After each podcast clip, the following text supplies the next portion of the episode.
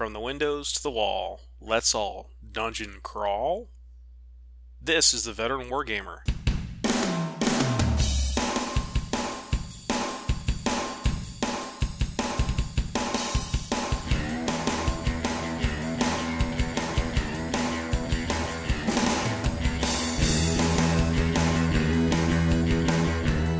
This is the Veteran Wargamer. I am your host, Jay Arnold, and I am joined by, well, I guess now this is the super fan status, uh, Thomas Foss.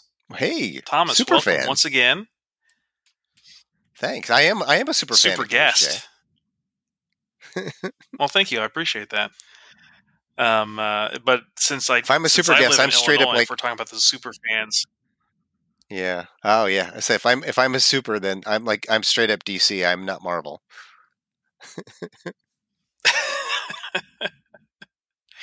Either I, I'm an Image Comics guy myself. There you go. I, I I hit the Image Comics hard back in the '90s. I was a big fan of the Maxx, especially.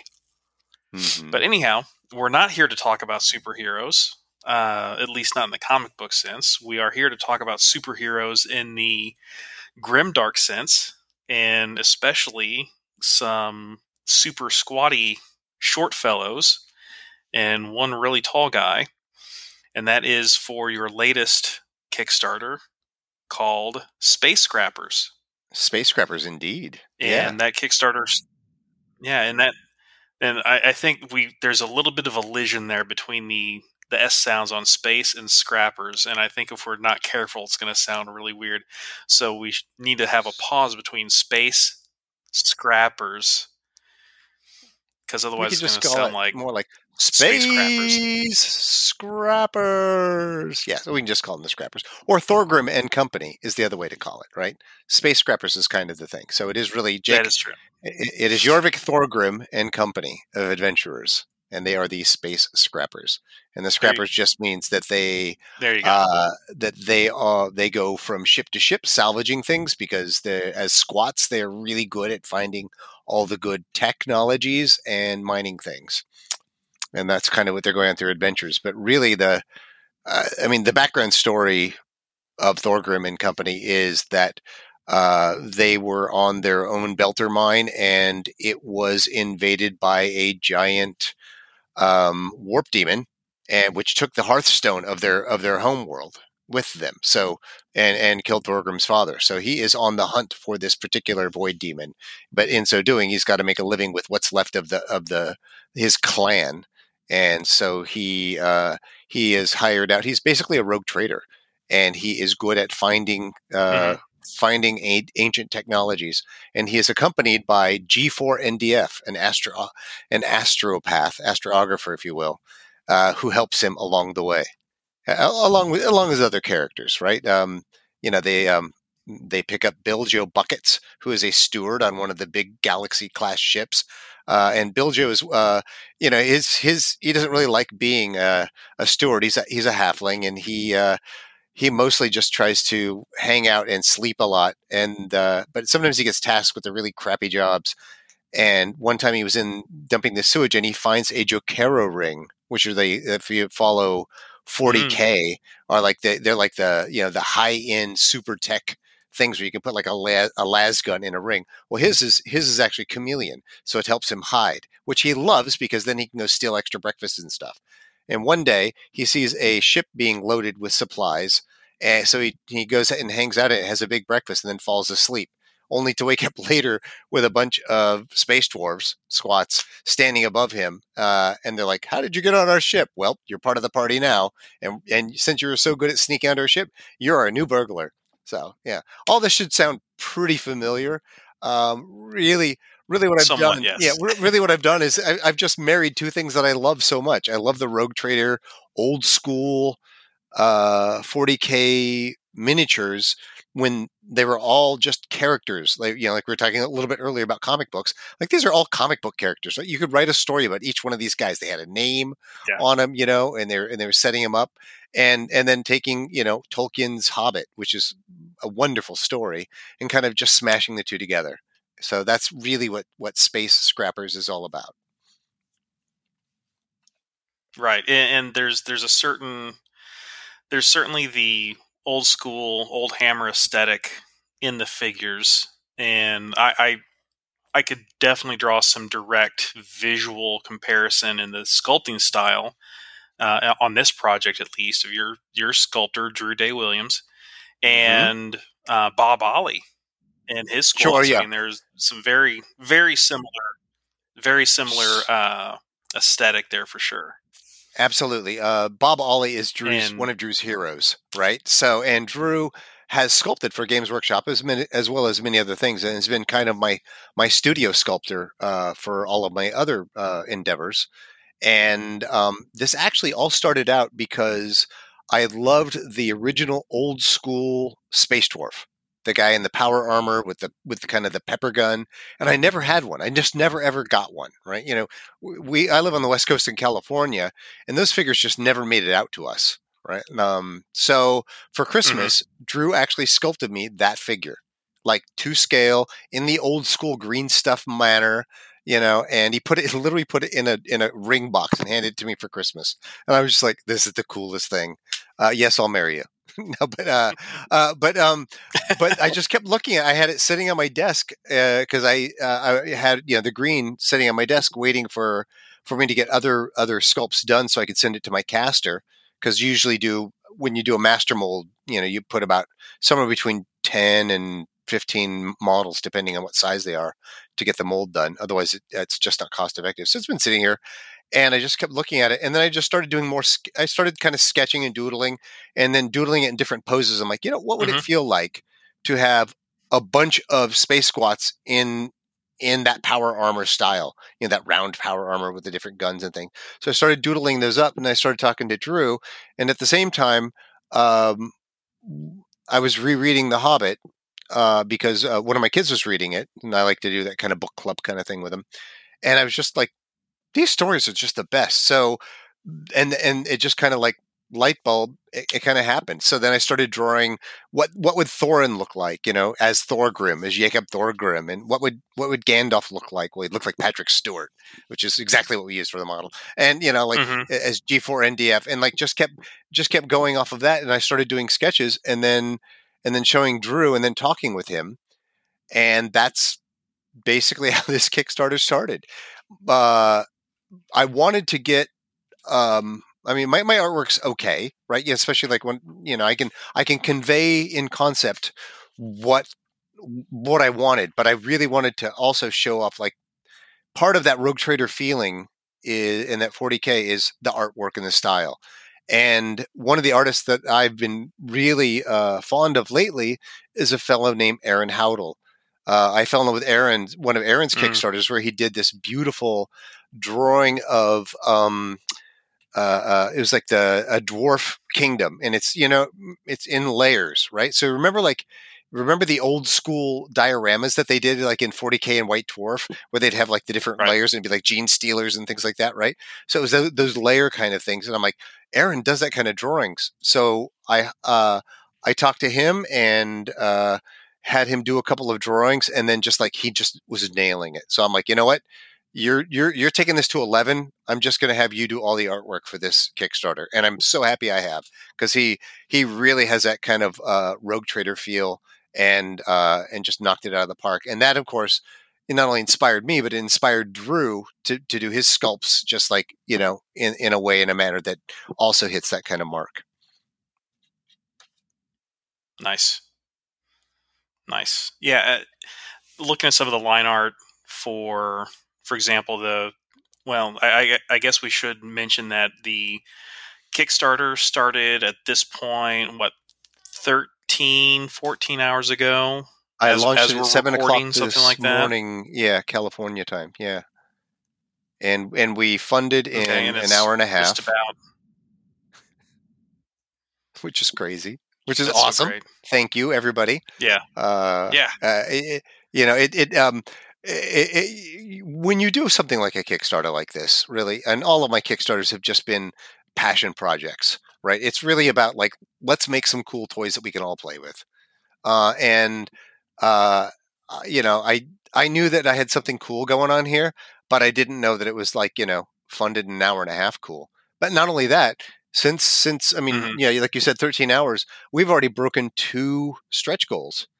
We unlocked the G4NDF as a free stretch goal, and then uh, and then we've unlocked the first of the campaign, uh, which uh, uh, I'll, I'll get into in just a second. But like the whole idea is, it, was just I just want to thank everybody out there. It's been gangbusters, right? And we still have 17 more days to go. I actually truncated this Kickstarter to be shorter than my other Kickstarters, uh, and it's already just uh, you guys are really uh, uh, just showing me some real cool love and support, and I'm excited that you guys are excited about the the, the miniatures and everything.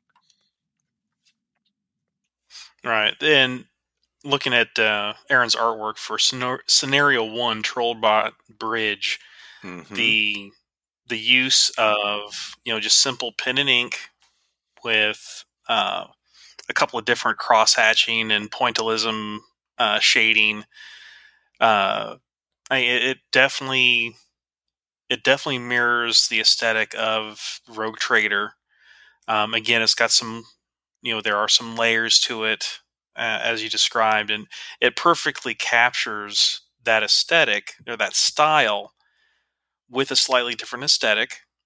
Um, I know I just said it matches the aesthetic, and I just said it's a different yeah, aesthetic. it, but yeah. I should it, say, it, I mean, it's it's it's it Aaron's flair, style. right? Yeah, yeah. yeah, it's its own thing for sure.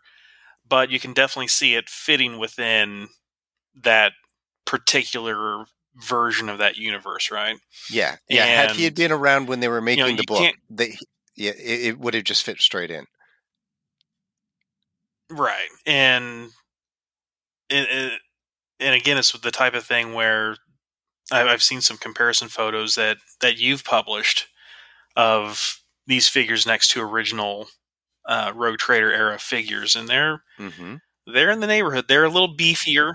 They are a little beefier than squats of the, the you know the original squats of the era, but you can explain that as you know you know these guys are from a you know they're from a slightly better fed clan. Yeah. know? So so they're not so what I, outrageously out of scale. Right, right. And you could look at the comparison pictures. What I decided to do there was they're actually, um, if you look at the original, uh, man, I actually have the figures right here. I don't know. Like, if you look at the, these actually show, uh, that's the original Space Dwarf Bonds right there. And then here is an upgraded Mhm. version of them, right? So it's uh, slightly bigger. The the original squats, uh, they, I mean, this one was like, it was just barely 25 millimeters, like halfling size, right? um, and then and then they kind of Mhm. went up a little bit bigger in scale. Um, what I did, mine are actually in scale with some of the uh, well, I'm gonna say later, but the the the, the 1990s GW dwarves, like when Marauder Miniatures came in, and like Trish and Aly Morrison, and I guess some of Mhm. the Perrys too. We're doing Right. we're doing sculpts of those, so they're more in line with that. And really, what I wanted to do there was. Um, uh, you know, it's it's it's it's basically modernizing them a little bit. So if you were to actually put them next to your, I mean, if you look at um, if you look at an old school beaky Space Marine plastic next to a modern Space Marine plastic, there's a huge difference in size. I think the you know the, the new ones are like what 32, Oh, 35 definitely. millimeter. Yeah, yeah, yeah. So mine mine fit in just fine. They're just slightly larger, but they're really more like in that 1990s feel uh, of the of the minis. And part of that was detail, and part of that was Right. actually something that I wanted to get into an aesthetic. Um, it wasn't when doing the drawings. It wasn't just straight up Rogue Trader. I was also I really love the the old Rankin Bass Hobbit, right? You know, uh, with the Hmm. linear lines. And if you look at the faces of the old Rankin Bass dwarves, they have really big noses, and you know that real lines and the and the way their Yeah. beards go down. And I and I love that look. And if you look at um, uh, Bonner's work, uh, who did a bunch of the artwork for the the uh, the um the squats, right? He really has that wonderful. He he he Mhm. actually captures that really big nose and big beard stuff, especially some of his later uh, um, fantasy work that uh, that he did for for video game concepts and things. Right? It just absolutely gorgeous stuff. And I and that was one of the things that that I talked with with um, with Drew. I'm like, I, I want that. I want that bigger nose because that's that's that crossover between what part is fantasy and what part's the 40k. Getting those kind of expressive Rankin Bass style fantasy dwarf, you know, uh, um, Trish and Aly Morrison faces in. uh, on on the Space Dwarves was something I wanted to get. So so in order to do that, that was part of the scaling up a little bit so that we could actually get them in line with that kind of look and feel. Also, it makes it easier to paint. Yeah, and there you go. you you mentioned Paul Bonner. Um, I think mm-hmm. the last time we talked, we mentioned some of our favorite artists and sculptors who had been connected with GW at one point or another, and and Paul Bonner is definitely, if he's not the top of the list, he's awfully close to the top of the list, with maybe Jez Goodwin being the top of the list. You know, and yeah, Jez, Jez is great. You know, Bonner. And, and you're, well, I, I yeah, Bonner's my top, but Blanche too, right? I mean, John Blanche you got to look at Blanche's like Picasso. He broke the mold of things, and you know, I mean, I mean, sure, you could mm-hmm. probably look at. I mean, you could say that Blanche was maybe influenced by some of the '70s rock covers, like um, uh, who did uh, like like Roger Dean, right? And like did like Nazareth covers or stuff like that, right? Or the Yes covers. Like you can see mm-hmm. some influences into some of into some of uh John Blanche's stuff there, but then he just took it and just like did his thing and it was awesome. And and today there are people that copy Blanche all over the place, right? You know, and Bonner, right. Bonner, the thing, and and Blanche was. You have to look at Blanche's art as kind of like conceptual art to set a tone and a mood of something, right? you know, he wasn't really looking for form. He wasn't right. looking for. No, thing. I agree eh, one hundred percent. Although, although, if you look at some of his earlier college work, like you know, just like Picasso, he could do that stuff, but that's not what he was aiming for. He was really about setting tone, right? Especially as an art director. Bonner was about setting the world. He all of his pieces are these wonderful storytelling moments, right? You know, there's always something really mm-hmm. cool going on, uh, and he's got fantastic composition. He's got great art style. Is the faces always have expressions on them that that convey the story? Yeah, I I dig. I, I would love to own one of Bonner's pieces. His thud gun piece is something that I that I've always coveted with the servitors. Oh such, yeah, such a so neat good. piece. The other one is the um the Imperial Guard with jetpacks, sh- like floating in the air and shooting oh, down. Yes. Both of those. Oh yeah, the, yeah. I think that the I think that the yeah. Thud Gun one hasn't sold yet. So maybe if this Kickstarter does really well, I'll be able to invest in that. we'll see. We'll see. No, no, I agree 100%. And those those illustrations of Bonner's for the Imperial Guard army list for Rogue Trader and the Squat army lists for Rogue Trader are just absolutely fantastic. And oh, that's not working. Dang. Um, even even in the fantasy battle oh, stuff too, right? Like on my desktop, I have it's like one of the orc gruntas. He's uh, an orc with an axe over his shoulder, mm-hmm. riding on a boar and looking at the work. I think that's one of Bonner's pieces. Yeah. Uh, and um, you know the it, it's such a beautiful piece, and like that piece was never sculpted. There's so many things in that in that that Warhammer Fantasy book, and that's really when I came into Warhammer. Was right when that right when second edition came out. Like I remember, we took. Uh, I was living in San Francisco at the time, and my friends were living in San Jose, and we all converged and took BART or buses or something over to get to Oakland, where they, there was a game convention, and they were selling the boxes. It was like the first release of them, right? And, you know, so um, uh, so it was it was it was literally an adventure on its own, a journey to get there, uh, to go buy that second edition box. Mm-hmm. And we were just that was the coolest thing. And and one of the things I'm doing for my oh, Kickstarter, oh, goodness. is um, is um, I'll, I'll, be doing uh, as part of the scenarios. You'll get cards for each of the characters, so it'll have their stats in in a 40k manner. I'm I'm kind of still up in the air. Do I do it like old Rogue Trader stats from like you know the the Rogue Trader books, or do I do like a more modern edition? I don't know if I have a ninth edition, I like eighth or fifth edition. Uh, we'll, we'll figure it out. Well, you'll you if you can you can update the stats as you wish, but it'll basically have the basic stats, their weapons, and, and everything in there. So you'll have you have your little card with the with the artwork that Aaron did. So that'll be kind of fun because I, I, love that old school look and feel. Mm-hmm. Yeah, absolutely. The um, and I guess what we should really talk well, real briefly, let's talk about what you get in the Kickstarter and at the at the various pledge levels. I I count myself lucky. I am in the first 24 hours, so I get the 24 hour exclusive Thank uh, you. original Yes. space scrapper, right? Yep, uh, this guy right here, yeah. Which I, you know, because it's so close to like it, it's an homage piece, so I can't really sell this, but I do want to share it, so that's why I'm using it for that 24 hour deal as a thank you. That's a cool thing. Share the toys.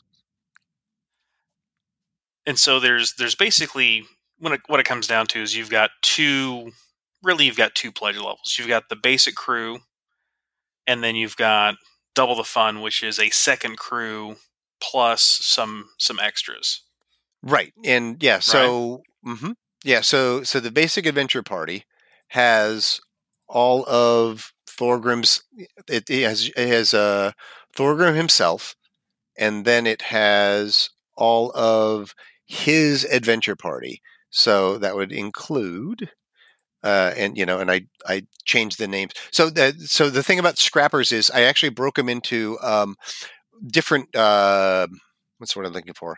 uh, different subsets, different tasks, what they do, right? So within the group, there's Thorgrim, who's the boss, and then there are cutters, and the cutters are the guys that are basically your, have your close combat, hand to hand weapons and that kind of stuff, and they're the guys that are actually cutting away and, and grabbing the gear. And then there are blasters, and the blasters are your kind of your soldier guys. They're they're your they're your your your space marines, if you will. And then we have clears; those are your heavy weapons guys uh, which would be uh, like Mhm. Bobber, Bobber and Bomber. So uh, Bobber's got a flamer, Bomber's got uh, a heavy bolter type thing, and then you have your finders, and that's the youngest, uh, and Philly, right? And they they are scouts. So they're so each one is actually dressed and armed and armored in a way that actually kind of tells the story of their um, of their role in the in in, in the in in the group of the scrappers, right? And again, that going back to that kind of um, um, rogue trader kind of thing, right? They're not just all rank and file guys. Each one has their, you know, they have their own different flavor weapons. Uh, like, uh, for instance, Brawlin, uh, you know, he's basically the um, the troll slayer of the group. He has two power axes, right? So you know, uh, where like Nori uh, is, you know, he's the biggest of the group. He has two power fists. he's this big balding guy. You know, kind of looks like a gorilla with just two power fists. Because why? Because it looks so cool, right? You know. Uh, right Uh, exactly yeah, you know, um, Balden uh, is one of the the cutters, but he's like the oldest. He's kind of like the contract guy, um, and uh, he's got a power like a power halberd, and he also has a little mechanical canary, like a canary in the coal mine kind of thing that he uses as scouts Mhm. to send out. Right, so so I really try to do this kind of storytelling with them. So yeah, so in the adventure party set, we you know you've got Thorgrim, you got, and of course I had to change the names, and that was actually fun. So we have Gloink, Feely, Doric, Killy, Nori, Bomber, Owen, Henri, Bover, Balden, Brawlin, and Beefer. And Beefer's got the uh, the plas- uh, plasma gun, and he's holding it out, you know, like don't roll a one, right like because we've all been there. and then and then you were talking about like in the double adventure set, um, this is where um, I kind of I kind of step out of the Hobbit book and kind of go into the Lord of the uh, well, actually towards the end, um, where um, in the Hobbit where Dain of the Iron Hills comes in and actually helps uh, Thorin and company. Well, I've got Drang Ironhull and his group of, of of lads, and they're basically all soldiery. So they are straight up the power armor style with bolt guns and grenade launchers and heavy bolters and stuff. So you get a set of them, but you also get Drang, and Drang is actually an homage pose off of one of the uh, one of the really cool. Again, these are like miniatures I could never get, so we're making them. uh, Right. He's based on one of the um, uh, one of the Rogue Trader miniatures. I'm trying to remember the name of the guy that we copied, but he's got like the power sword down. It, it was the the Rogue Trader that had like the the headdress with the skull. Do you remember that guy? hmm Um, so I can find his name. Uh, oh he was like yellow um, armor and had the had all the banners and flags all around. He was like really one of the first rogue traders that Yeah, they, yeah, yeah, that the that Games Workshop kind of um uh pushed out. Hang on, oh, hang on, I gotta. What there was there was art but there wasn't really no, a there wasn't a miniature it, Kev? Adams actually did a miniature for uh uh for him. for Boyle yeah, think, oh, right? Geoff Suckerman, hero of the Kleenex genocide. Yeah, Rogue Trader. It's this really stiff looking guy. He's got a big power sword and he's got a power uh, Yeah. power fist. You know, he's kind of skulks down. So I love that drawing. So what I did was I basically translated that into a dwarf, right? And I turned that into Drang Ironhull. Mhm. But instead of having like the headdress with the skull, Drang has a robotic arm with an extra uh, bolt gun on it. right? And and he's got the thing. So it's kind of that same pose, and he's got the gruff face, you know, kind of doing that kind of thing. So yeah, so for the double adventure set, you get you get Drang Ironhull and his lads, plus you get the bonus minis of Biljo Buckets and then Bill the Pony. And Bill the Pony, it's P O N E, is a robot that they use basically to carry everything. So it's it's his you know he's kind of a cross between a pony and WALL-E. it's kind of the look we were kind of going for, but Mhm. he's got a you know he's Yeah. got a uh, like a flatbed truck in the back, and he's got and it's full of like giant spark plugs and parts and things, and you know all the stuff that they would actually be gleaning off of a ship. Yeah. Right. So that's Right. that's what you get in in uh, as all the extras for the uh for the double the adventure set. Absolutely. So here we are. It is currently eleven eleven. Oh, look at that! Make a wish. Eleven eleven Central Time. Um. So just over fourteen hours into the into the campaign, you've more than doubled your original goal. Uh, you've got ninety six backers. I just updated my my, Oh my pledge to, to do the double the fun version. Thank you. um, and 17 days to Yeah. go. Oh, you're very welcome, and it's well worth it. I mean, I've, I don't, I don't back all of your projects because I have some limits. Um, the, but as as many listeners and followers on Twitter will be well aware, I'm a big fan of the of the skellies of the skeletons. But Yes, thank you. um, Yeah. I guess what we're well, yeah, those are great, I, and I, I, I can just kind of crane my neck a little bit and see them sitting there un, unpainted. Yeah, thank you. But Yeah, ag- ag- again, you know, that's how I, it goes, right? I do these because they're they're you know they're they're they're a passion thing to me. Like Kickstarters, you know, with a good story. All the Kickstarters Right. I back, eh, you know, some of it's like with good, just gorgeous miniatures that I covet, or a really cool game, or like I just love like uh, what was one I just backed? It was called "So You've Been Eaten."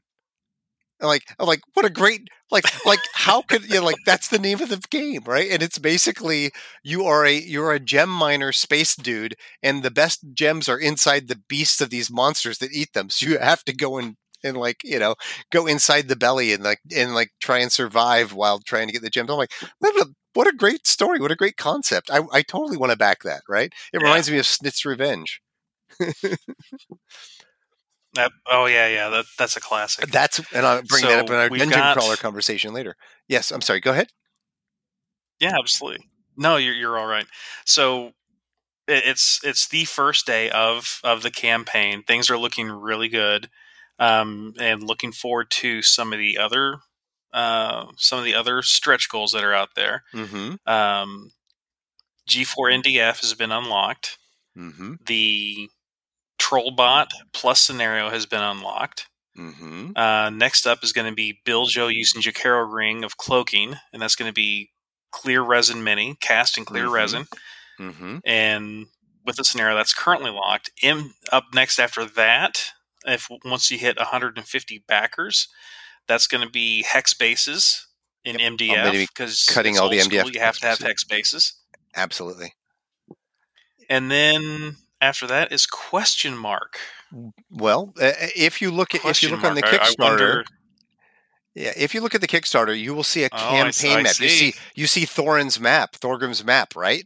Again, playing with that old, you Mhm. know, the old uh thing. If you go back to my very first Kickstarter I did, Wooden Wars, I did I did a campaign map. I think I was actually one of the Mhm. first people to do this. I've seen people copy this afterwards, which is awesome. Uh but but the idea was like each stretch goal in, in the kick in the Wooden Wars Kickstarter, each stretch goal was a campaign to unlock a new town that you've captured. And what I did for that was I actually made a commemorative medal. So it was like it was like Fundedberg and then New Golia and then Stretchenheim, right? You know these names, uh, which which I actually ended up using that map as a campaign map for the Wooden Wars rules later. So that worked out great. So with this one, Mhm. I, I wanted to kind of do that same idea of the travels and the adventures of Thorgrim and Company because it is a storytelling moment. So if we follow the adventures of the Hobbit, one of the first things they run into is the three trolls. right? So our first scenario unlock Mm. is Trollbot Bridge. And what Trollbot Bridge is is Thorgrim and Company have uh, been commissioned to. T- there's an old Space Hulk uh, that has munitions on it that are worth quite a bit of money, but um, but the security system has been triggered on it, and the security system are Trollbots that that patrol around. There's always three that patrol around, so they need to get into the bridge and shut down the security system to shut down all the troll bots. Now, um, and then uh, so that's that's Mhm. that scenario. So in the scenario, I'll provide uh, you know the the robot stats, the the things, a layout of the map that I did uh, that you can that you can just draw on a hex map, or if you've got you know pieces. I've actually went crazy and made made tiles.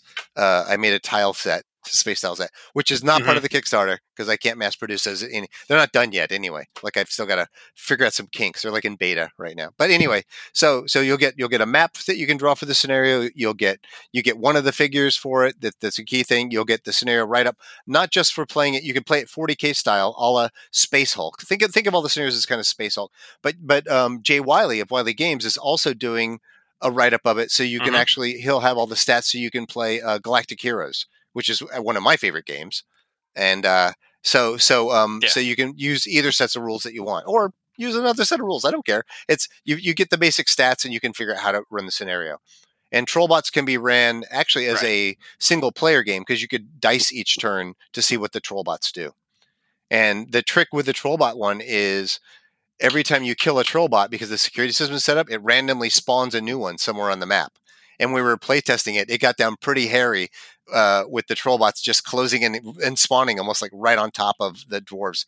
The dwarves lost uh, in the last time we playtested. the dwarves lost four guys because the Trollbot just came right behind them. They're, the Trollbots are horrible in hand. They're Yikes. they're really scary in hand to hand. Yeah, because they've got that power claw. as Mhm. as one would hope. Yeah. Abs- absolutely. Now, um, not want to give any, not wanting to give anything away, but I do notice that there is a photo in the uh, in the uh, campaign Mm-hmm. description of Mm-hmm. G4NDF with with his back to the camera, and there is a rather tall looking robot kind, of kind of of spidery looking, and one would say. kind of Yeah. spidery looking. One could say. One could say, yeah. So is is that is that going to be represented by another red question mark at some point? Uh, yeah. If well, so if you know oh, your if you know your runes, if you know your moon runes, you can actually Mhm. all all of the map. Uh, you could actually look at the campaign map and pretty much figure out which uh, some of the the things. Or if you know your chapters of the Hobbit book, you can kind of follow those as well and kind of figure out some things that might happen. Right. But uh, yeah, so that's part that's part of the unlocks. Uh, honestly, I didn't expect to unlock two of the stretch goals so quickly. You guys are crazy. Uh, so so typical of my of my kickstarters at some point i will be scrambling to work on some some concepts for uh for things and working with aaron i've already got him lit up to to do some uh a couple more drawing for other uh, stretch goal figures and things. I'm, I'm excited about it. I'm, I'm really i'm really hoping that we can actually get through the whole book. Yeah. uh drew actually really wants to do some sort of a warp demon dragon Smaug thing at the end. We shall see. Oh, um, when it comes to things like so something new i'm doing with the kickstarter is actually introducing resin. Uh, up to this point it's either been my laser cut pieces or um, um, or we've been doing traditional old school metal casting which i love. And i have i've been using uh, firing light miniatures um, who's been my caster for like way back into the flagship games uh, pirates casting when i had my ships and things right i've been working with him for uh, 20 something years uh, uh, doing a whiz bang job. But uh, on this one, well, because of certain circumstances or, or things we wanted to try, I'm branching out and using resin. Uh, the trollbots, for instance, if I did those in, in metal, they're just going to weigh way too much, and I have to consider shipping, right? Especially when you're shipping overseas. So resin makes perfect sense for those. Uh, and then and then Sure. you know to do an invisible build, Joe, I'm like, how could I not do that in in, in you know kind of a clear acrylic, probably the tint of blue or something to it. So, um, which is actually pretty costly, but I think it, it's totally going to be worth it for for for for, for the outcome Yeah. we're going to get. And I'm actually uh, for those of you out there that know uh, Westfalia Miniatures.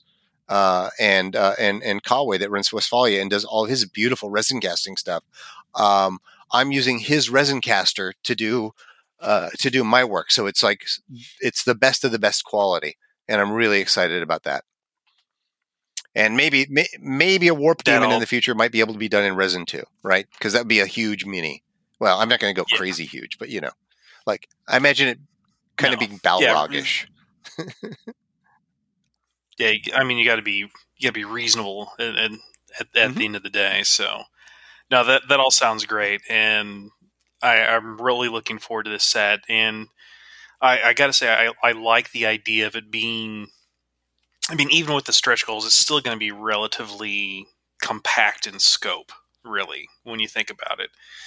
And um, you know, being able to use something like Galactic Heroes Fistful of Lead, you know, for you know, you know, you get the double pack. You know, that's you know, you get the um, you get the two crews. I mean, you you're looking at five six figures per player. Now you're looking at a four player game with some type of AI for the Or the dun- yeah, or the Uh, dungeon master running the, whatever baddies. Exactly. they're facing. Mhm.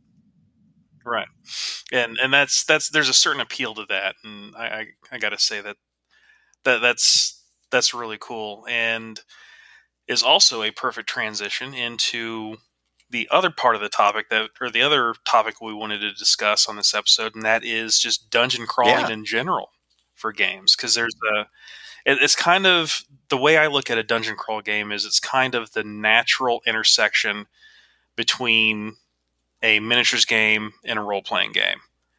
Um, at least for the type of game I want to play. I, I guess you could definitely do a dungeon crawl as a pure RPG theater of the mind experience. Um, and I, I dare say many people's first experience with a dungeon crawl was Space Hulk, which had already been meant, you know, which Uh, we've yep, already mentioned. I, yep, I would say Space Hulk is the perfect dungeon crawl uh, uh, tabletop. But um, I would, um, I before that, I would say Snit's Revenge, who's kind of a dungeon crawl inside the Mhm. creature.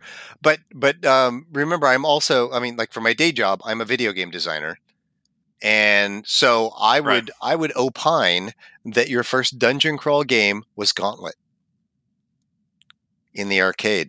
Elf needs food badly. you know, I, I would, I would, I would agree with that. And Did I, did I just hit a memory nerve? there's there's a crazy no it Uh, there there is a tabletop miniatures version of gauntlet. I, I forget the name i forget the name of it right now but there was a guy at recruits one year who i'm trying to remember if he had like a not quite a full table but a table set up with a portion of a dungeon and a whole lot of goblins. And you know, you they're rolling dice, and oh, you just killed eight goblins, you know, with a single roll of the dice, right? And I'm trying to remember, I'm trying to remember what those rules were, but yeah, that that would be that is, that is definitely uh, a dungeon, well, adventure if you go far enough back on sure, the Atari, sure, right? sure, sure. But I just like, but but but I think that I think that Uh, the the gauntlet. So in my mind, a dungeon crawl involves players working together, right? In some in some Mhm. form. In like in Space Hulk, you can a lot of times you can split up scenarios, and we always usually had multiple people playing group. Uh, you know, because we had it was like game night, right? So some guys were playing the Genestealers, and some guys were playing you know the the Terminator Marines, and we'd kind of split it up. And it was definitely you know you're kind of like they're over here. Oh, geez, they're working us. You know, no, man, I'm reading it right. You know, all that kind of stuff. Uh, Yeah, and and and that was and that was part of it, right? So so I think that that is a a, a super to me a super important part of what makes a dungeon crawl fun. You know, um, you know, I mean, I worked for several years on Neverwinter Online and was the lead designer of it. Uh, and you know, the one of the things that I built was a, a good portion of the of that game were the dungeons because I loved it's Dungeons and Dragons and I love dungeons and I love the the group working together, right? You know, and trying to set up scenarios for that. So I dig that. But I was trying to I was making a list since I knew we'd be talking about dungeon crawlers of things that like on the video game world, Diablo 2 is a, is a wonderful dungeon crawler, right? They really added the multiplayer system. hmm But then I was thinking about like what is my my more recent favorite dungeon crawler uh game board game and the one that keep that kept going back was actually it's a little bit kind of a sideways dungeon crawler but it's haunting on the house of the hill I, I think I got that right, Mhm. right? And uh, because everybody's exploring the haunted house, and sometimes betrayal in the house. Betrayal. Yes, thank Betrayal you. at House oh my on gosh. Hill. Sorry, Shelley. Shirley Manzanoble, the, the the producer on that, who I got to actually playtest when they first got the first boxes out. I was up at Wizards of the Coast one night uh, for for a thing. It was super. It was a, that was a huge honor to be able to play with those guys uh, with like fresh, open first boxes. Uh, but anyway, back to Betrayal. Mhm. It's a it's a super cool game because at first everybody's playing together, right? And you're you're searching, but then Right. like Scooby Doo, everybody starts kind of splitting up, right? And then and then eventually somebody turns into the baddie, and then everybody else has got to then everybody else works Right. together to try and fix that. And uh, it's just it's wonderful, and it has so many different ways that it can go. Uh, not only with the, with the, the the huge amount of things that can happen via the game rules, but also how the players play it, right? How they choose to play it. Uh, dungeon crawlers to me always have player agency, right? So it's a you know there's certain games Mhm. where like let's take Monopoly. It's all about min maxing. You have your goals. Everybody's trying to go for the same goals. Everybody wants you know Park Place. Everybody wants the railroads, right? Or like if you're taking railroads, then I'm actually going for the higher end hotels. There's like you know it's kind of a, a fencing match of, of things to do. But with a dungeon crawl, I mean. Everybody has their roles. I'm the fighter. You're the Jenkins of the group. You know, you're the you know somebody else is the bard. Your brother's the bard because we know you can sing well. And um, but but uh but you work together for the most part right? And then and, then- and but there's always the guy that doesn't work together but that but that's part of the dynamic of the party. But then, but then you can kind of choose what you're going to be doing. And to me that's to me what makes a good dungeon crawl. Yeah, absolutely. Um, and you mentioned Betrayal at House on the Hill and the that that uh, trader mechanism is just so crucial to that game that I mean you can't imagine playing it without that, you know. And um, it spawned any number of other homages, imitators, copy, you know, copycats, well, they, whatever they, term well you want to i use. mean they made a Baldur's Gate Um, version of it as well right yeah but but right. And, and the cool thing about Right. that is it builds such great tension because you don't know when it's going to happen and you don't know to whom it's going to happen. And then when it happens, you don't know what Mm-hmm. happened, right? You know, so it's really it has a great Cthulhu Right. kind of moment to it.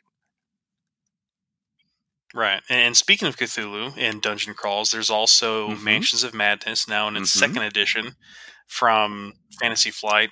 And I'm I'm hoping this J3 uh, here coming up in oh, just about a month um, that my friend Eric he's got he's got a pretty nice job and has you know minimal expenses so he's able to buy all sorts of wonderful toys uh, he's got everything for Mansions of Madness, and I'm hoping he's going to run it for us at the in the dead of night with the lights dimmed and appropriately creepy music. And the uh, second edition has that nifty app, which people are. Uh, I understand people are uh, pretty impressed with, and say it really adds to the game. So I'm looking forward. yeah, to that that is a that is an interesting uh, a new thing.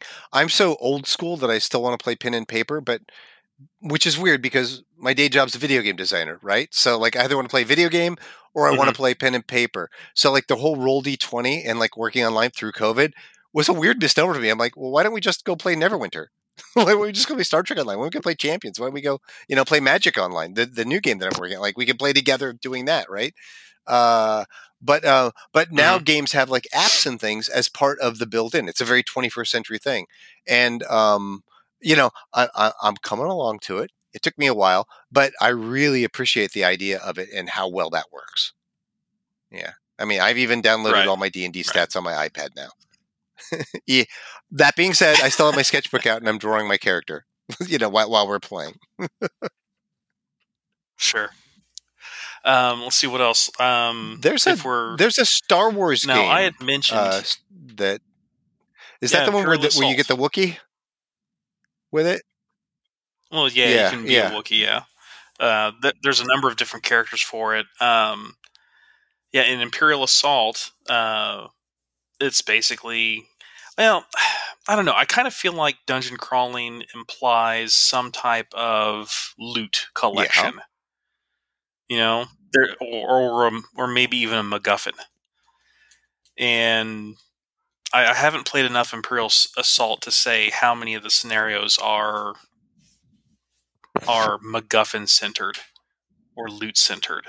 Um, many of the original Space Hulk scenarios were because he had mm-hmm. the cat, mm-hmm. right? The CAT, mm-hmm. whatever type of technology that was supposed to be, and and that sort of thing. And you know, does there, you know, it, you know, you can't have a Monty Haul scenario without loot, right? So, um, now I wonder if that's if that might be a key aspect because otherwise you're just you know clearing out some type of enemy force from tunnels right, you know right that was one of the things I, I, that I I debated with my scenarios. Do like do I put rewards in the end? I mean, I mean, there's always a MacGuffin, right? Like you got to, you know, if you shut off the trollbots, then you have access to all the munitions that you can sell, and that's what you're going to make your money on. But like, but I'm not like, and you get a new plasma gun. I'm like, I didn't do that. Like, but it's very open to if you are right. game mastering it in a series of campaigns,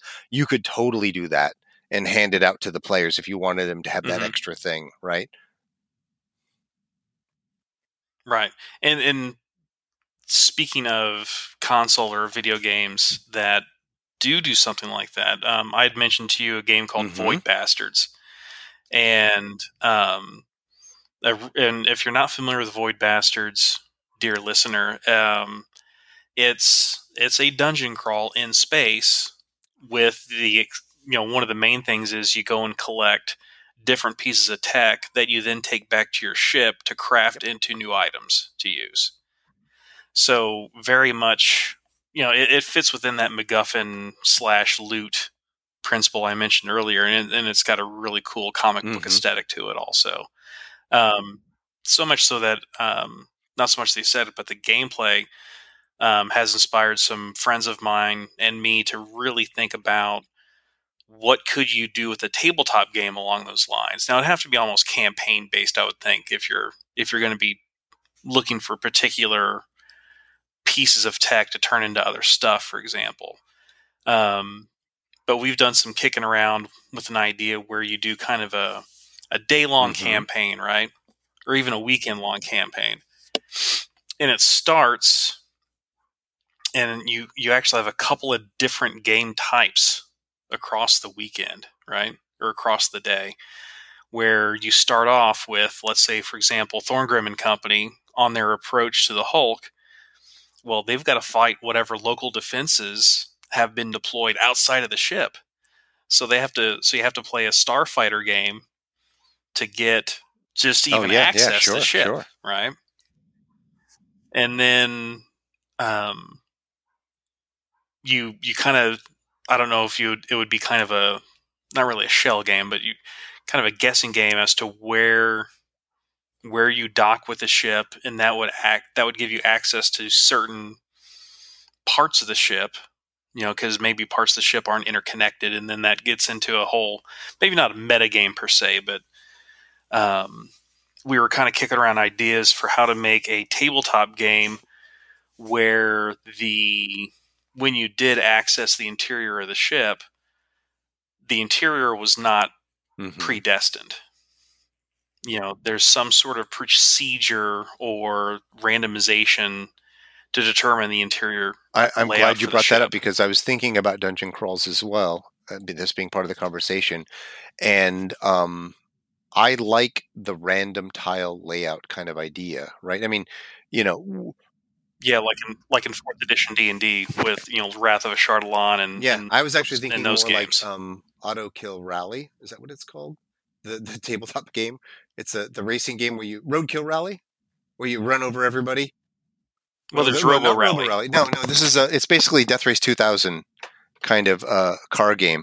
Okay. Uh, Auto Kill, Roadkill Rally. I'm trying to remember the. Uh, uh, I, it's one of those games that one of my friends always brings to the conventions, and we play late at night and I'm so excited. Where you get your car, and then you get, and then it's outfitted with, uh, you get mm-hmm. like two weapons, and then a couple outfit gears, and you're racing. But like as soon as someone gets to the tile at the end, you flip over the next tile to see what's there. So it could be like a hard turn or a jump or a ramp or a pit stop or how many people Mhm. are on it, like, you know, crossing the street that you can run over for points and how, f- so you have to react to like, if I'm going, you know, hell bent for leather and then there's a, like a sharp turn, I got to hit the brakes or I'm going to crash and then I lose gear. Right. So I love that. And then at a certain point, the, the finish line comes up. I've actually stolen that for, um, I have a snail racing game that I built for my uh, daughter for a birthday party. It's a very simple thing where, and, and it's the same kind of thing where you, you flip over the tiles. There's only eight in the race game, but like it Mhm. could be a choke point or it could be, you know, uh, salt on the area. So the snails have to avoid it, yada, yada. But, um, but I, but I like that, but it's so that that's kind of almost a, a procedurally generated kind of dungeon crawl thing. But in that case, it's more of a, of a race versus that. But I like that procedural generation and I like that um, that could that could totally be used in a dungeon crawl type scenario where the game master is setting things Yeah. up, right? And that also makes it fresh because you don't know, you know, you've got twenty tiles, you don't know which way the tiles are going to work before you get to the end boss, or the end boss could show up between somewhere between tile ten and tile twenty. You don't know. yeah. Oh, the uh, not nec- well. I guess you, you could almost consider to uh, you could almost consider zombies with three exclamation point or points the uh, a dungeon crawl, except you're in the you know roaming the streets of some midwestern town trying to avoid the Sure. hordes of zombies. Because if you're calling that one, you're you're flipping tiles with you know the the streets of this town and there there was a procedure where you know if you did come across you know you've got to connect a street to a street when you're laying them down you know Mhm. to start and if there's happens to be a dead end there Mhm. happens to be a dead end but um yeah i mean there was an article in a i want to say it was a war games illustrated oh gosh this was probably oh 9 10 maybe even 11 years ago where a guy was proposing modeling the uncertainty of urban warfare using that type of system where you've got cards and you lay down you know when your troops finally get to the end of the street on that on that board tile you throw down a card then whatever number comes up that's the that's the pre-made tile with terrain on it that you you bring up. And if it's a dead end it's a dead end. And Yeah, Uh, I mean that, that makes sense, know, and it really makes it it makes it fun, right? some- Because it it makes the battlefield. A lot of times when we're playing games, we have a god's eye view of what's going on, right?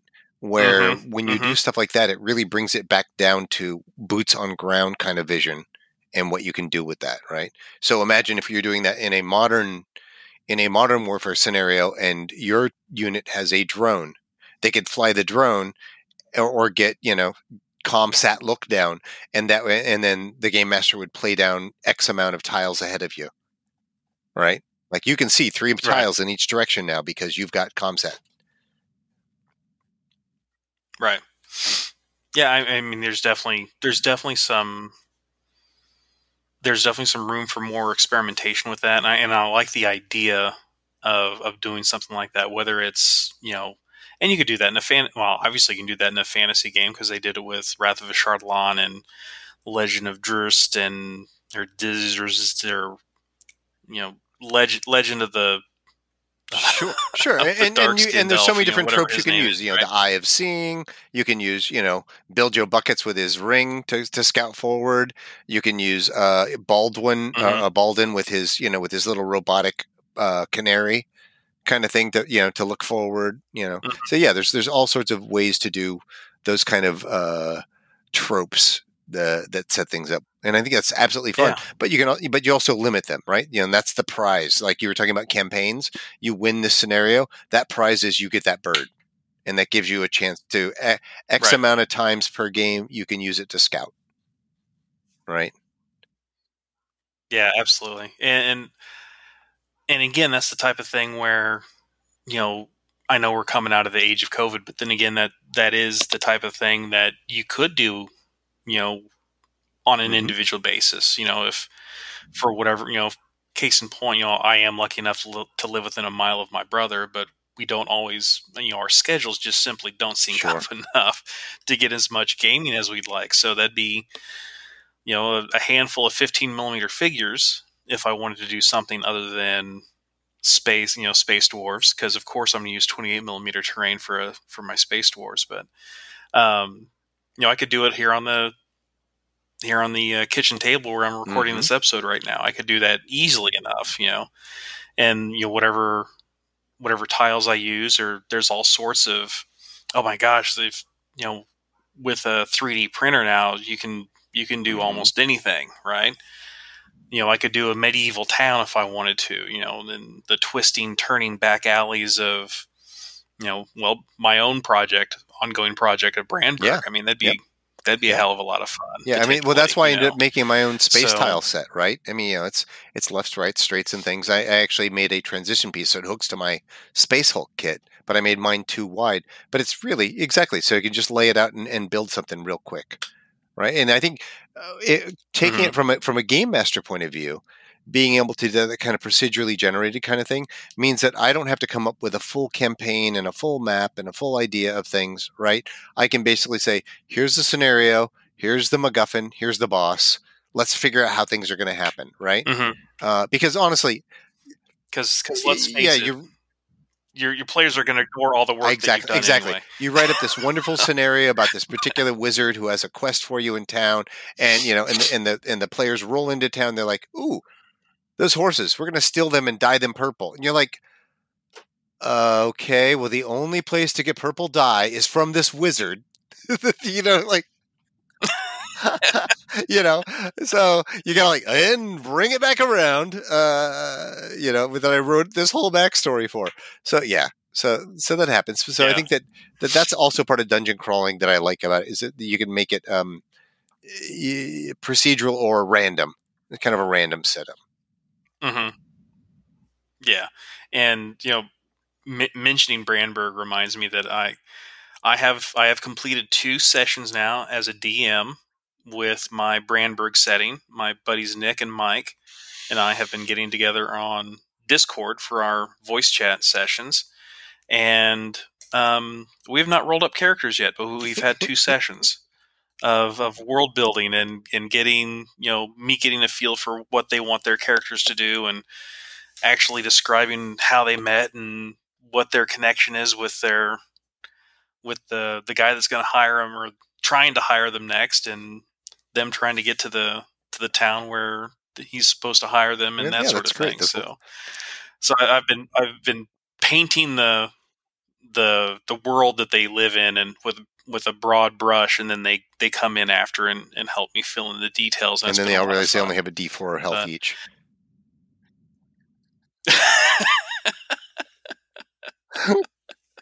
no, they're they're they're stout fellows. They are they're mercenaries from many Oh, years of, yeah, okay. of campaigning. So they're tr- they're traveler they're- characters They're going to be pretty. that have oh, survived. yeah, yeah, Right they're, on. They're going to be okay.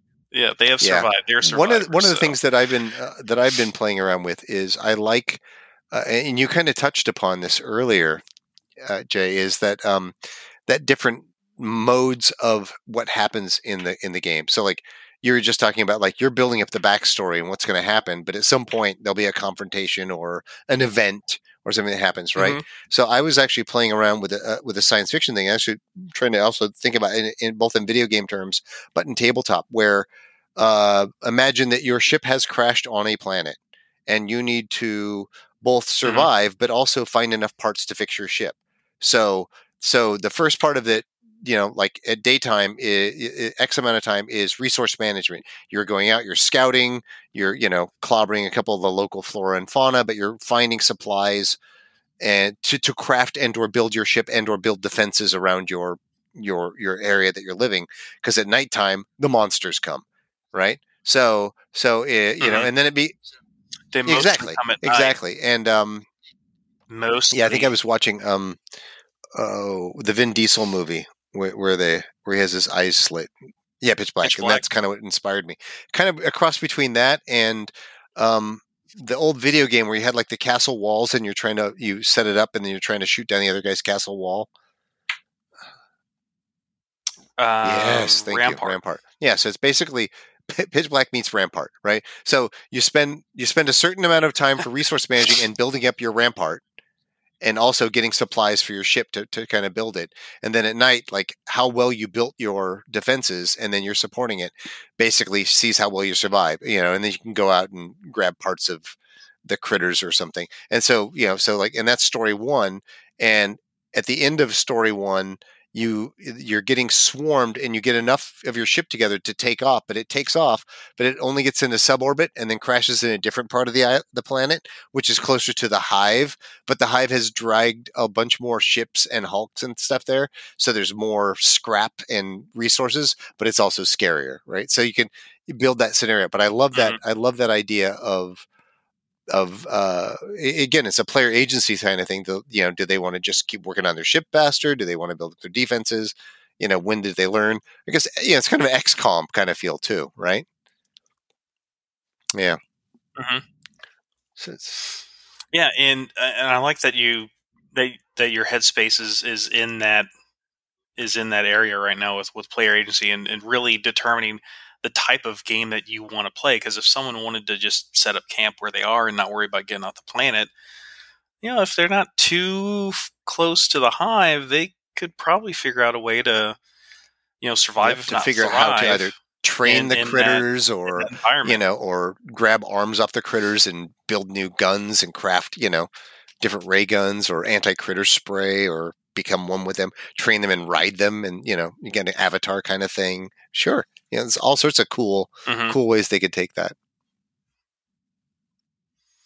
Yeah, and, and, that's that's one of the great things about you know I, I've said many many times on Twitter and on this podcast and on other people's podcasts. You know, it, it the hot the hobby is a big tent, and there are so many different avenues of of pursuing this hobby that you know there's definitely room for for that type of experience as well and uh, yeah, I you know wherever are, are you planning on going anywhere with that, or are you just kind of a thought experiment? Just a thought experiment point? right now. Yeah, you know, maybe someday I'll make a video game out of it. We'll see. I could I could see mm-hmm. it working right with the right with the right engine and building something like that. I think it'd be fun. Yeah. And the right IP, I'm sure. Yeah, yeah. I, I think it could build its own IP. You could have a lot of fun with that. Um, I don't know, or it could be a tabletop game too. But I think here's the thing about me and tabletop games: uh, too many pieces. Right? You know, I say that. I say that the guy that mm. owns Napoleonic armies right you know with, with, thousands of units of figures of, of things but but like when i look at a lot of the board games and you've got cards and chits and blocks and yes. things like that i mean uh, you, you yeah, my and- my goal, and, and you've seen some of the games I built, like like my Breaking Lances game, for instance, right, which will be featured in a Kickstarter coming out soon. Um, I really try to break it down to the lowest common denominator of pieces that you have on the board, and I also try to make those pieces aesthetic within the gameplay. So when they're on the table, they don't look dreadful, right? You know, uh, right? Because because uh, when there's just so many pieces and pieces and pieces, I actually my OCD takes over, and I get I get it's just too much. I don't want to play that game.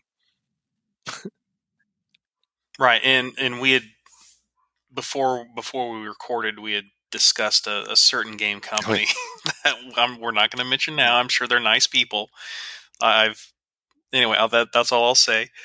Their poutine is really good, by the way, and their cafe. But anyway, um, uh, they that particular company really likes the chits and the miniature cards and the mid-size cards and they're tracking this status and they're keeping a tab on this other status and et cetera, et cetera, et cetera. Whereas you, you take a similar, you know, you take a, a similar game from another company and they don't have all that, you know, and, and the, the other companies really distilled it down to the essence of the game. Whereas, you know, the first company we're talking about just keeps piling more more and more stuff on, which some people you know, love that. Some people absolutely love that. Play. And some yeah, yeah. I, I, just and have a hard time with all those That's things. just not where yeah. I want to be. Yeah. Oh, just remembering what all that stuff does is and then remembering enough, where you know? it goes back in the box, or the aftermarket laser cut box that you had to buy to actually put all the things in. Right? Yeah. Yeah, and then you're spending you're spending more money on Chrome than you are on the original game. So. and that's totally fine. It's just not it's just not my jam, right? You know, my yeah. my motto is not only are my games fun, they look good. And and part of that look good, it means that there's not a yeah. lot of extraneous paperwork and or pieces outside of the game that kind of break that fourth wall of experience right? You know that's like like you right. know with my wars of right. imagination guys that's why i do laser cut dead guys and you put them all out. I love dead guys right? It's a you know that's your that's your markers. How many how many wounded? Well look they're on the table. They're dead guys right? You know it's real easy to figure out. Right. um uh yeah so mm, I, I like that with my galleys guns and glory you use uh each ship has a certain amount of damage it can take, right? And the crew or just little crew markers on the on the ship. But the ship damage, I put a little fusta behind it, which is like a, a small rowed galley, and it holds the dice. And those dice just go behind the ship. And that's and that's that's the wound. So it's real easy. And and it tracks behind the ship. So you don't have to have big charts or anything to mark things off. It's right there, it's visual. Yeah. Right. You know, and some people don't like that. That's fine. Right. You know, it's just but that's kind of my jam. It'd be a pretty boring place if everybody liked the I same stuff. So. I said, you know. well, I know I like the stuff that you make, and and I appreciate um, the fact that there are plenty of other people. Well, let's take a look. Oh I yeah, think, I've not looked at the numbers. Yeah, what are we up to? Ninety-seven backers, awesome, and eight. Yep, ninety-seven backers, and coming up on yeah, eighty-four hundo. Cool. So yeah, that's that's really spectacular. I'm, I'm really pleased for the apparent success of space scra- space scrappers. See, I almost mm-hmm. did it myself. Um, and I got to say, the logo Jay he Wiley did. designed the logo. I yep. heard you mention, and that is really it. Really evokes the he totally the nailed it. Yep, the road totally nailed it. Aesthetic, I know to yeah. go to the best guys for the right things. Um, but yeah, yep, yep, yep, yep, yep, yep, yep. Um, another another super guest uh, of this podcast, Jay Wiley, mutual friend. Um, yeah, I, I'm I'm really pleased with the success that you had with your Kickstarters. I'm glad to see that uh, Space Scrappers is going as well as it is already. I know, I know my buddies, uh, Mike and Nick. Uh, they're going to want to get in on this too. I'm sure, but uh, because of the procedurally generated space Hulk concept that we're we're probably going to work on eventually. Well, you know, I'm I'm um, actually sending Jay there... a set of my space tiles so that he can actually work out the scenarios oh, so you great. guys can play together. excellent, excellent. Yeah, we'll definitely have to look at that. I he's got a he's got a, a war game weekend coming up in June that's going to be on mm-hmm. YouTube and then he's he's talking about coming to J three. It's just about a three hour, three and a half hour drive for him. So we're hoping to see him at J three, and um, of course he's got his traditional Wiley War Games weekend. I think in if, what September, if all goes well, usually. yeah. And I'm and, and I'm hoping to come out yeah. for that as I did last year. I think I'll right. I'll bring maybe I'll bring Space Scrappers, well, but I'll, I'll probably also be bringing my Kessel Run game that I made.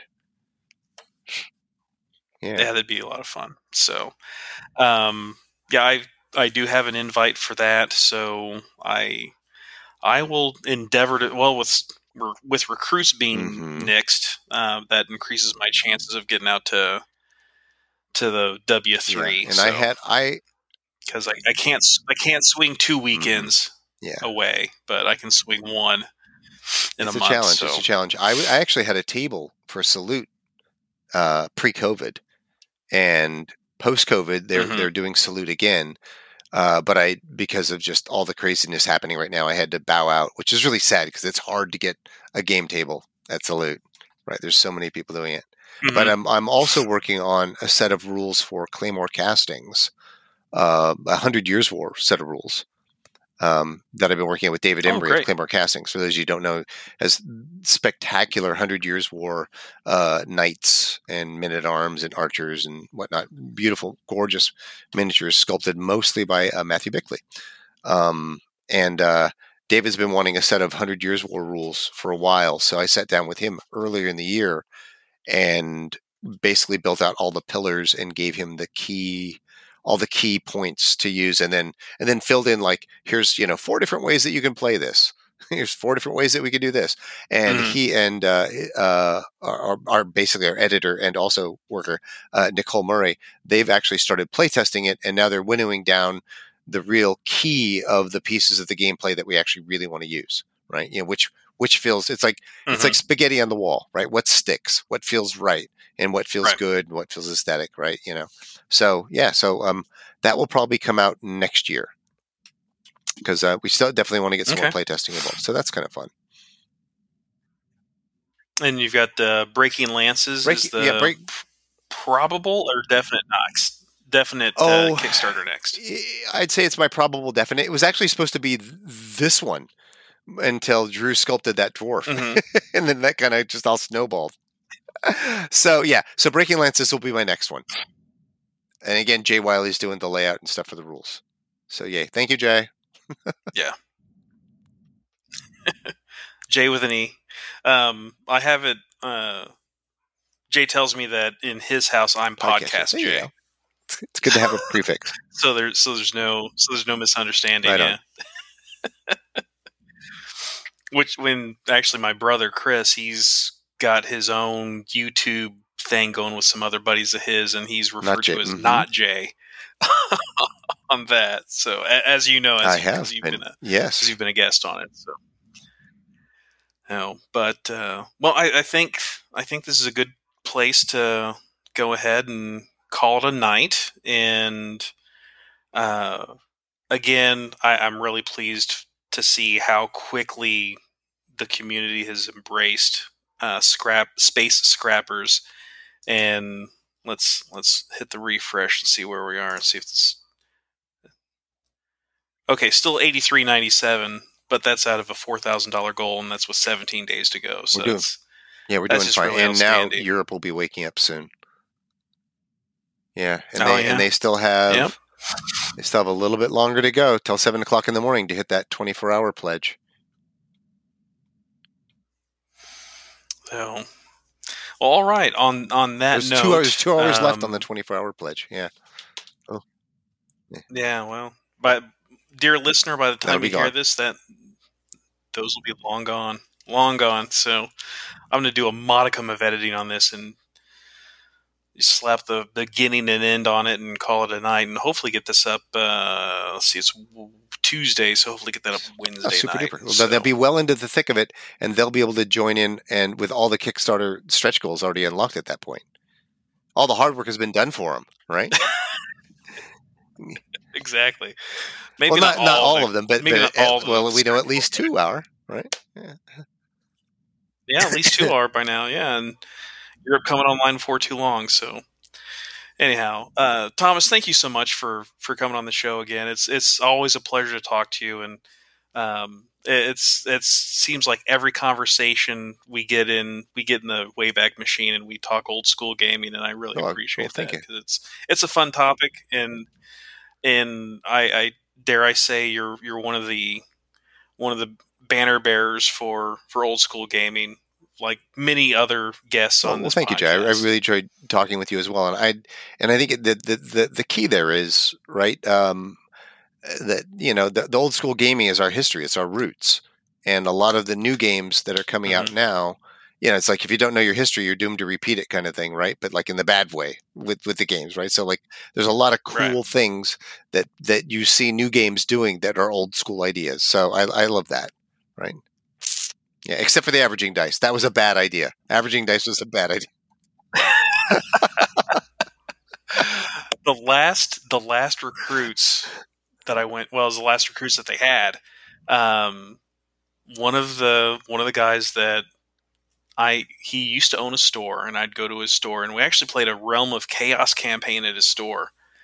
Um, and he's he's a member of a club, and they were playing. They were going to run some Napoleonic game, and he just comes up to me and says, "Jay, do you have any averaging dice?" I said, yeah, I do. You can. You're more than welcome to borrow them. And I never saw him again, and I'm okay with that.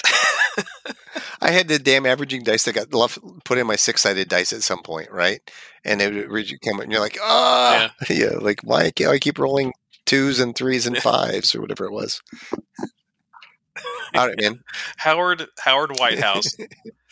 Um, I don't know if you know Howard Whitehouse or yeah. not, but uh, he he refers to averaging dice as dice for people who don't want their games to be fun.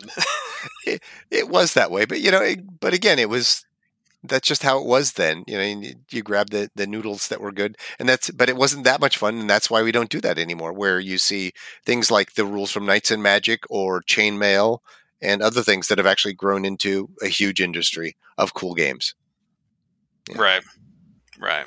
So, anyhow, uh, again, Thomas, thank Thanks, you very man. much. Uh, best of luck for, over the next 17 Cheers. days. And dear listener, I, I highly encourage you to go check out Thorngrim and Company. Uh, link will be in the show notes. And uh, as always, if the war wargaming you're having isn't any fun, you make get rid fun. of those averaging dice. That is all.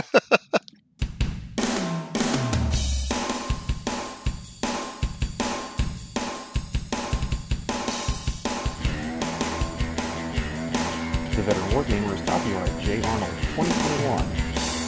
Music is Atlantica by Speed Limit 35, courtesy of freemusicarchive.org.